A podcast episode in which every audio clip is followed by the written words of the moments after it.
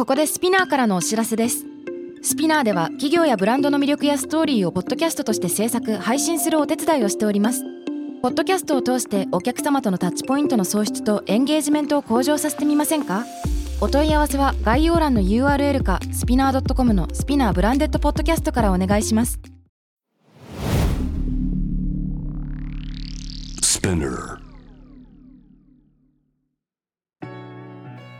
Hey everyone, welcome to the club. I'm your boss Mila and Reiko. このポッドキャストは私長谷川ミラと佐藤真国司令子の2人でお送りするおしゃべりプログラム。デジタル音声コンテンツ配信サービス Spinner を通じてお届けしています。今同世代で共有したい情報や悩み私たちが感じる社会の違和感などヤングボスならではの切り口でお話しします。番組のハッシュタグは「ハッシュタグ東京ヤングボス」メッセージの宛先は概要欄にあるメッセージフォームのリンクからお願いします。フォローボタンからフォローもお忘れなく。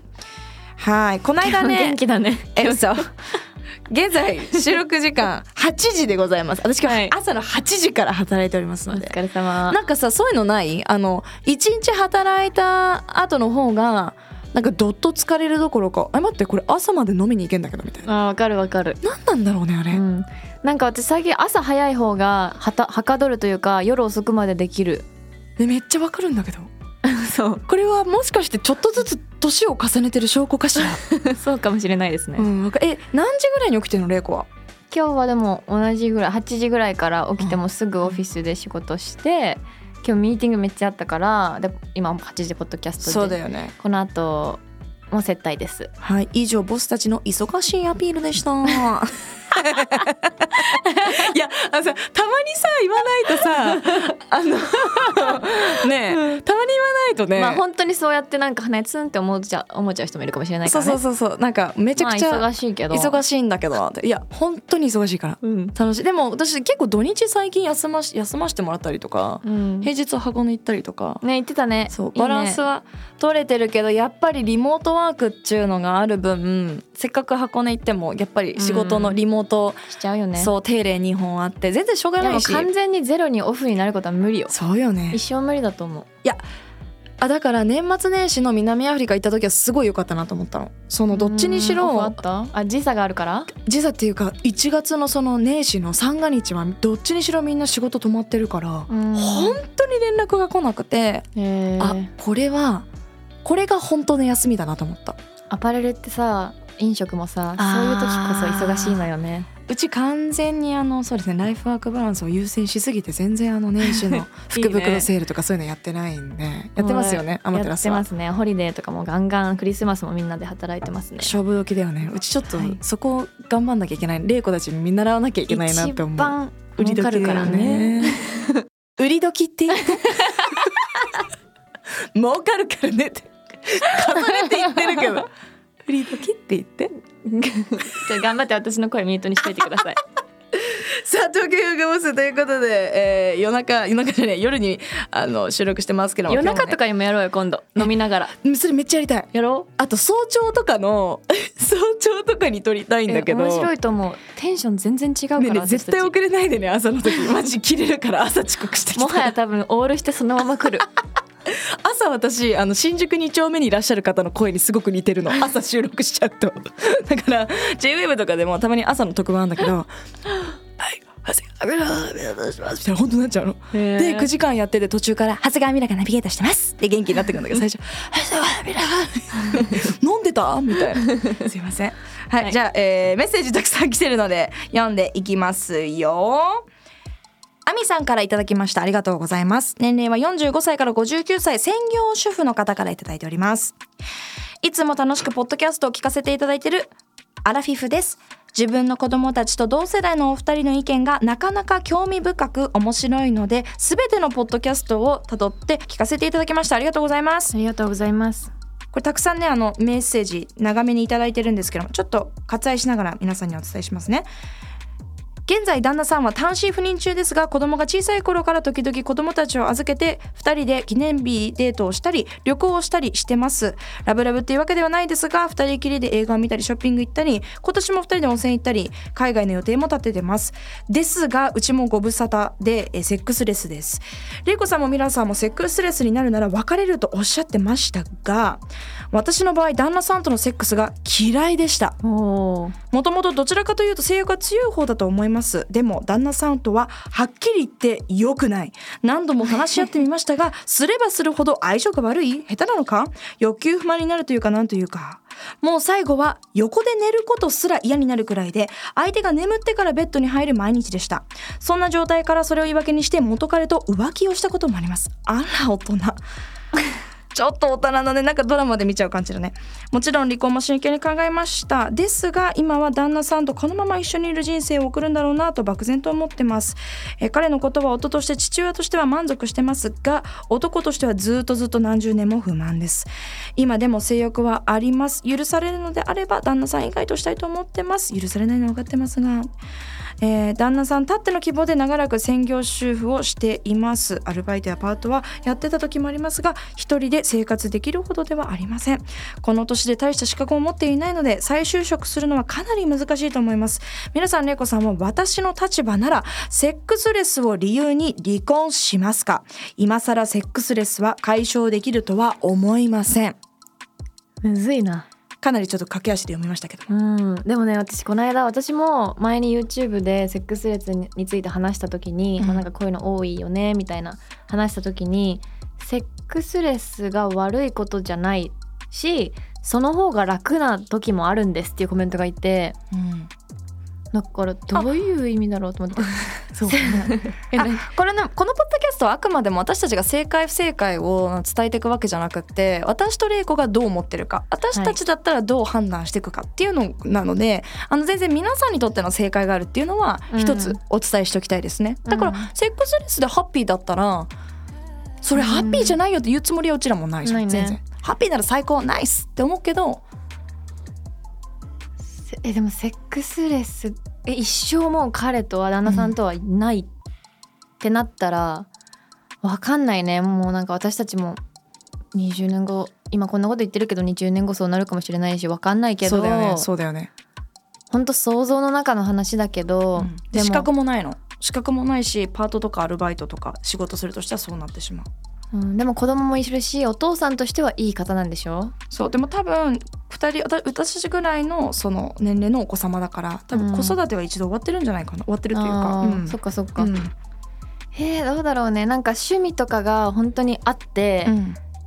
だ子供がもうね自立してるならなおさら旦那さんとの趣味があったり楽しむことがいろんな方向でできるんだったらもう老後一緒に楽しむっていう意味でいいパートナーなのにになれるならいいかもしれないけど、うんじゃない？玲子だったら？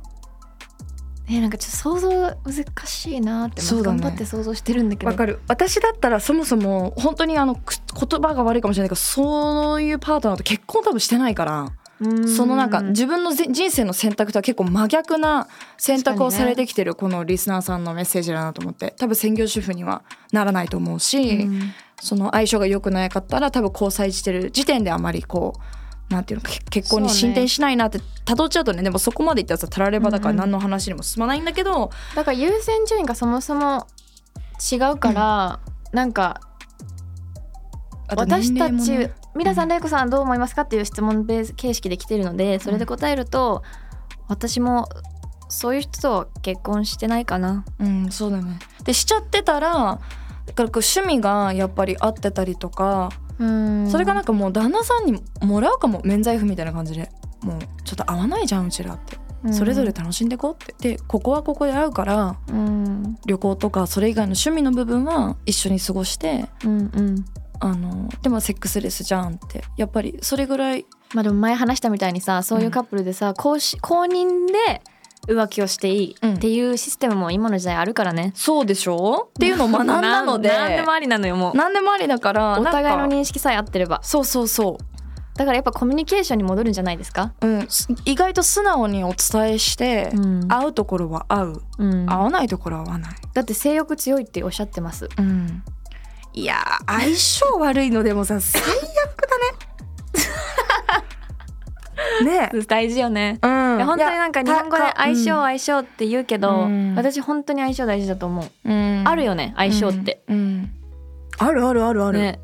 絶対ある。なんか生物学的にはあまりないっていう風な記事見て。えそうなの、うんなんか絶対あるよ。あだからそのなんていうのかな。えーっと言葉が、えっと、称賛の言葉しか出てこないんだけどとやめなさなんかそのサイズ的な相性っていうのはないんだって。だけどその心とか体とかタイミングとかね。そうそう。だからその、うんうんうん。そういうのはもちろんあると思うんだけど今のところ医学的にこのサイズには例えばこれが合うとかなんかそういうのはあんまりまだ分かってないんだって。って聞いた。面白い。だけどあるよね。やっぱいやいやあるっしょ。やってて思うんだからって。じゃない？感じるんだからそうやって。とってもいいって思う人と。だってこの間さ女友達の話聞いててさキスが良かったのって言ってて、うん。わ久しぶりに聞いたと思ったの、うん。高校生の時とか大学生の時って、Oh my god he's a good kisser みたいなおおそうそうそう ちょっとあのあ長谷川ミラさんごめん。ごめんごめんそう。それしかも今思ったら高校生とか大学生じゃなくてやっぱインターの子って混ぜてるから中学の時に「あ、まがりそしゃがケサみたいな感じ見て混ぜてんなーって思ってたんだけど 私そんなそんな混ぜ書きじゃそこまでなかったんで思い。出したって思って人の恋愛話聞いてたタイプなんで。失礼。あの相性あるよね。だからこのでも相性が解決じゃない。できません。だからであと年齢もさやっぱりこれはなかなか難しい。リコがさっき言ってたみたいにこう私たちが経験してない年齢とかその背景とかうん。そうそうそうやっぱりあるから、うんうんなんかまあもし自分だったらちょっとそのいい？とかなんかちょっと風俗女性用風俗行ってもいい？とかなんかちょっとそういうなんか別に恋愛には発展しないようにするからとか、そのにするかなもしかして。うんうんまあでもやっぱそういうのコミュニケーション大事ですね、うん。それもさ勝手にやったらさえ何なのってなっちゃうと思うしうん。旦那さんとそういう話私は多分そこまでならないというか、コミュニケーションするからならないのかなとも思うから、ちゃんとこう気持ちを伝えるから。もし多分その無理ってなった時点で私言うんだよね。レッスンに。でもね多分ね旦那様ねあのセックスあんまり上手じゃないのよ。ど多分ね頑張ったの。これ見てるとこのメッセージ見てると結構頑張ったけどもう下手だしもう相性も悪い。これねコミュニケーションでは解決。人様の旦那さんの。いやいやいただいてる。メッセージ。えでもさそうなわけじゃない？だかそうなのらかな？そういうことなの？もうコミュニケーションうんぬんじゃだからさっき言ってたレイカミカ言ってた。相性あるよねってところにたどり着いちゃった。ってなるともうコミュニケーションで解決できない。うん、私だったらあれかな。やっぱり資格もないですって言ってるんだったら資格を取る、うん、そうだね、うん資格を取るのはいつでもできないから資格を取って、自分が自分らしく入れる職について、うんあのーもしかしたらお仕事についてもいいかもいいかもしれない。そこでまた新たな出会いがあるかもしれないし、なんか全然そのきっと専業主婦をやっている友人の話だったりとかもともと母親がその専業主婦やってた時代の話聞いてても思うけど、うん。そのなんていうのか社会との関わりが極端に薄いからここの世界だけがこう全てって思っちゃうんだよね。そうだね。仕事とかさ。まあどんな環境でもそうだよね、自分の環境が全てって思いがちだけどそう特にでも専業主婦ってなると社本当にないから、触れ合わないからね社会とね。そうないから、って言うよね。うん、うん。なんかそこを脱却する第一歩っていうためにはバイトでももいいしパートでもいいし資格でもいいから、うん。うん習い事でもいいかもしれないし、ちょっとずつ。確かにそうね。私たちがアドバイスというかプッシュできるとしたらなんかうん。年齢は関係ないとか綺麗事言いたくないけど、あそう思うそう思う。でも関係ないそう思う。と思う。うん。そう思だって私多分だって私のお母さん50で離婚してるし再婚してるし今第三の人生歩もうかなとか意味わかんないこと言ってるう素し敵なの。だから本当に年齢って関係ないと思うんですよ。いや本当に思う。文化と環境さえ自分で選べば。うんだからねでその環境は誰かが作ってくれるものじゃないから、ぜひあの、まあ、なかなか難しい、ね、あの状況だとは思うけど資格を取ったりとか習い事とか今言ってたようなうん。うん新たな環境っていうのは、うん。旦那さんと一緒のままでもチャレンジできるとこだから、うん。そしたらもしかしたらなんか思いがけないところでセックスレスなんていうのかなセックスに対するこう悩みの解消につながったりとかするかもしれないし、うんうんうん。ダイレクトじゃないところのねそうね。発散とかにな新しい仕事先でちょっと好きな人ができて、うん。でもなんかちょっとギルと感じて、うん。でお旦那さんに戻るみたいなさ。あーねえねえねなんかそういうのよくない？えわかる。ちょっと女としての気持ちをどっかでおリマインドされた方が旦那さんに戻れるみたいな優しくできるよね、うん、そうそうそう。とかあこんなにいいとこあったんだ。ってまあ多分この方はだん、ね、あの夫として父親としては満足してますっては書いてあるから、そうね。まあそんななんかこれが正しいなんてこの世の中ないから。ないからないけどちょっと外見てみるのも、うんうん。あのいろんな経験するっていう意味ではい。いいかなって思いました。じゃあもう一個メッセージもらってるのでいくねあーこれなかなかでもヤングボスリスナーの方にこういう意見の人多いんじゃないか。ななあさんからいただきました。ありがとうございます。18歳から22歳学生さんからいただきました。れいこさんみらさんこんにちは。こんにちは今二十歳の大学生なのですが最近少しモヤモヤすることがあります。私は幼少期に海外で過ごしたことがあるため意見もはっきり言えるし比較的堂々としてると思います。またお二人のポッドキャストを聞くくらいには海外であったり社会問題についても興味があり意識が高い方だと思います。しかし私の友達の中には海外に本当に全く興味がない子や向上心が全くない子がいて一緒に楽しいのですが将来の話や夢の話になるととてもモヤモヤしなんならちょっとイライラしてしまいます。またとても優しいのですが人に合わせることいると自分ももしかしてめちゃくちゃ気が強いのかなと思うこともありそういう子に強いねと言われるとすごくもやっとしてしまいそれって褒めてんのかなと思いますうん。もちろん人それぞれ育った環境によると思いますし世の中自己主張が激しい人たちしかいなかったら大変だと思うので仕方がないことだと思いますが、玲子さん皆さんは海外寄りで意識が高いと言われる際度こんないわゆる純日本人のことをどう考えますか？またどのように関わっていますか？関わらない。え？そういう人と関わらないかも。なるほどね。まあそれは多分自分で経営をしてるから社会に出たらいろんな人がいるからいろんな人と対応をねできないといけないっていうそれはよく言われるけど、うん私はもうそういう私も同じような経験して意識高いとか言われ続けて、うんでも別にそれが悪いことだとね前も話したけど思ったことないしそうね。意識高いけどって思ってるのね。うんうん。でも高いっていうか何？普通だよね私たちからしたら。そうなの。でもさ海外志向ってちょっと嫌がられるって言ったらまあちょっと言い過ぎだけどさうん。こういう経験してる人はなかなか多いんじゃないかなと思っていて、その意見を持つと強いって言われたりとか、うん、強いって言われたりとか。えそれ嫌な思いする？私あんまり嫌な思いをしなかったんだよねそれ言われてて。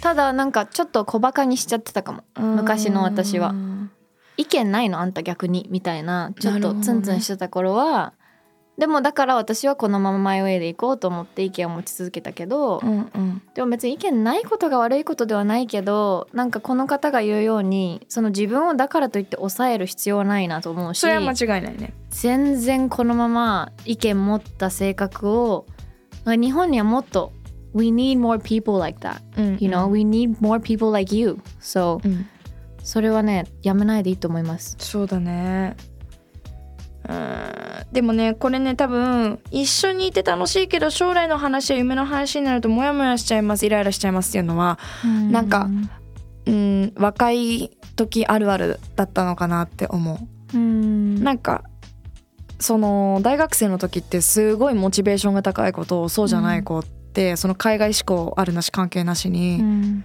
あると思っててそれってモチベーションが上がるタイミングって本当に人それぞれだから、うん。たまたまねそのこの子はこのタイミングでガーッと持ってるだけでまだ実は成長段階だったりするじゃん。うん。やっぱ25くらい超えてくるとそれぞれの人生観が見えてきてやっぱこの年齢ぐらいで一旦結婚しますとか、うん。そう分かりやすいけどこの大学とかね10代のこの一回人生の選択就職手前ぐらいになるとどうなんだろうそうって思ったのかなと思う。なんかスピード感が違うっていうのはうん。思いながら友達と関わるともうちょっと楽なのかなとは一つ思った。うん。なんかイライラしてしまうほどいい意味でい私も超おせっかい性格だし超ナイスだから、もうなんでそう思うのもっとこうじゃんってめっちゃわかるんだけど、うん私も言っちゃう。言っちゃうけどあの案外ねやっぱ人はね私の話を聞いてないのよねいつも思うんだけど。でね悟った？いやで1年半後ぐらいにみんな「あのねこう思ったの最近」ってドヤ顔で言われて「えいい加減にしてそれ前言ったから」みたいなのが結構あるのね。ね、うんうんだからだそうやって追いついてきてくれる友達だったらいいよね。ちょっと上からだけどそうででもも追いついてこない子もいるから。そうだし別にあなんかそのアドバイスも別にしなくていいやと思った、うん。うん別に私がいようが今今前が結局その子自身は結果的にそこにたどり着くのであれば、うんうん。それはそれでハッピーだしたどり着かなくてもなんか not my problem ぶっちゃけ。私の人生じゃないから、うんなんか私は自分の人生にフォーカスして私がどうあるべきか考えればいいと思うし、うん。なんかちょっとでも社会問題とか興味がある子がいるのであれば自分が持ってる情報をシェアして、うん。同じ海海外志向が全部いいと思うんで一概には言えないけど、まあ、新たなこう視野の広が視野の広がりっていう意味ではうん。シェアするっていうのはありだと思うけど、うん。そうそう。そうね海外志向っていう言い方あんま良くないかもね。なんかどちらかというと視野が広いって意味だね、うんうん。この日本だけじゃなくていろんな文化とかいろんな当たり前のを知った上での意見が言えるっていうそれが自分その上で自分の意見を持つっていうのはでも本当に私は日本悪く言いたくないけど日本の教育で教えてもらえないことだからうんだからそれをこういうモテる人たち海外からそのやり方を学んで日本に戻ってきてるこういう私たちとかこういう子たちがどんどんそれを意見言うことでこのポッドキャストもさそれでしかないわけじゃん、うんうん We're all about that だうん。からそれをどんどんできる人がもう何にでもそうじゃん。マジョリティが普通になっていくわけだから。そうねなんか教えてもらってないっていうか押さえつけられる教育はすごいあったよなって思う。だから私もうん。一時やっぱお母さんにそのすごいなんでもっとなんかすごい押し押さえつけられてた。なんかそこまでのびのびとして育ったタイプでは全くないからめちゃくちゃこそううなんだ。そうだよ。でもなんでその意見強いの？もともとだと本当にもともとだと思う。マジで。じゃあちょっと抑えられてなかったらもっとやばかったってこと？本当にやばかったと思う。でねなんかいやいやマジマジもともと生まれた瞬間多分口から生まれてんのよ。だからで私まああと入りがねやっぱ5歳とか6歳まで私モンテッソーリの教育であのインターも行ってたから、うんうん。特にそのじ自我を出す年齢でやっぱ強いもともと強い上にハーフでもさいろいろあるじゃん。なんか外国人気質がもともと強いことを。はいはい。見た目はね外国人要素が強くても中身が日本人の方が強いみたいな、うんうん。私は多分もう完全に中身もめちゃくちゃ外国人寄りで、うん。なんならうちのママもパンチ効いてるから、うん。パンチ効いてるとか見た目は普通なんだけど中身、うん。本人もその当時で留学してたような、うんうん。ママが20代の時ボストンと LA とか留学してたようなタイプのママだから、うん。なんかそんな中でもやっぱ後から話聞くと母親的に自分お父さんもそうだけど自分が社会出た時にすごい困った。から、同じ思いをしてほしくないっていうのですごいなんていうのか人の話を聞きなさい。ぐっとこらえなさい、うん。思った時にパッと言わないみたいな、まあ、子供の時前も言ったけど若干そのねパッと思ったこと言っちゃったりとか、うんうん。いわゆるその ADHD 的な感じの子供だったからでもその助言のおかげで今ものすごく生きやすいと思う、うん。だから何でもかんでも自己主張が大事すぎるとも思わないし、うん。この日本社会っていうのは日本社会であるわけだからここに合わせたやり方が私があるとも言ってないけどうん。でいいんじゃないかなと思ったりあと私の場合は見た目がハーフだからもうそれに完全に頼り切ってる。ちょっとぐらいきつ,、きつくても まあね。なんか許さ許されるって言ったらあれだけどちょっとしたパスはあるよね。そうキャキャラでどうにかみんなが言いにくいことも言えるだろうなっていうのはなんか使わせてもらってるし、そうね。私も帰国子女パスはあるなって思う。うん、嫌だったけど帰国子女って言われるなんかなんでラベル貼るのとは思ってたけどもうそれを武器に変えてるから、うん。この子もでも同じなんじゃないかな？帰国子女でしょ、うんうん。そうだね。うん。でもなんかあとなんか自己主張がめちゃくちゃその激しいまあそうね。アメリカみたいになっても困るなっていうのはぶっちゃけあるよね。みんながみんなが思ってること言って、うんまあね。もう多様性すぎてワオみたいな。ちょっとうん。ケアリックな感じにも今なっちゃってるわけだから世界は。あと難しいのがさ意見を持ち始めるとさ、まあ、意見持ってほしいんだけど私が難しいなって思うのは例えばフェミニズムとかいつも話題に出るそういう言葉とかも一人歩きしちゃう。なんか本来こういう意味でできたのにそれを言い訳になんか戦い出す女の人たちが出てきてしまうとかわかる？無駄なね必要のないあの対立ね。そうそうそういうのはあるから情報を正しく入れて正しく自分の中でなるべくね正しいが何っていうのはあるけど理解してうん。意見を持つっていうのはすごい大事だなってなんかじゃないとただただ偏った意見強いうざいやつになっちゃうから、うんそれだけにはなりたくないなって結構私いろんな人見てて思うかな。うん、あとどごめんあとめちゃめちゃ多いねアドバイス。めっちゃあと多い多分今7回目ぐらい。そうだよね。あのやっぱりでもしょうがないなと思うのはこのアムとかのコミュニティやってたりとか、まあ、レイコももちろんそうだけど留学してた経験だったりとか。じゃない？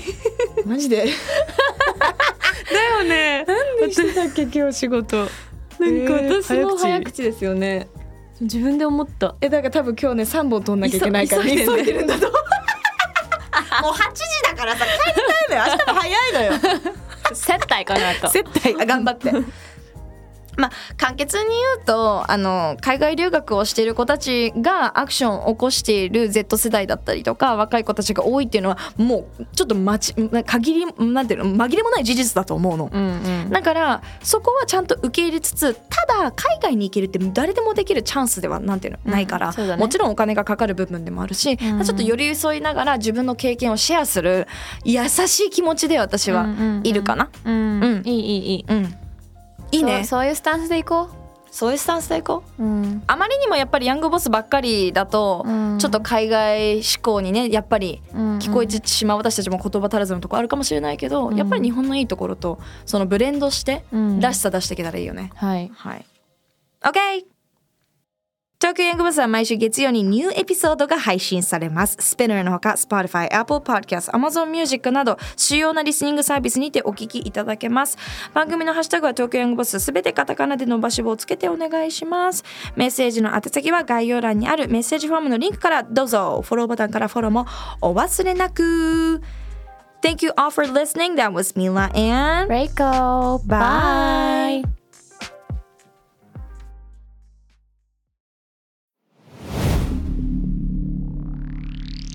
Spinner 世界で今起きていることをおよそ4分でチェックしましょう。ケリーアンです。Quartz Daily Brief ではニューヨークで配信された最新のグローバルニュースをいち早く日本語に翻訳し、平日の朝、声でお届けしています。Quartz Daily Brief 世界のビジネスパーソンに必要な情報をあなたに。Have a nice day! キャリコン編集長通信仕事と人生の話をゆるゆるとパワードバイミモレ。このポッドキャストではミモレ編集長の河原咲子が時には一人で時にはゲストをお招きしキャリアコンサルタントの資格を生かして仕事と人生そして職業キャリアだけじゃないライフキャリアの話を誰にでも分かりやすくゆるゆるとお話します。毎週金曜日に新しいエピソードを配信中です。ぜひ一度聞いてみてください。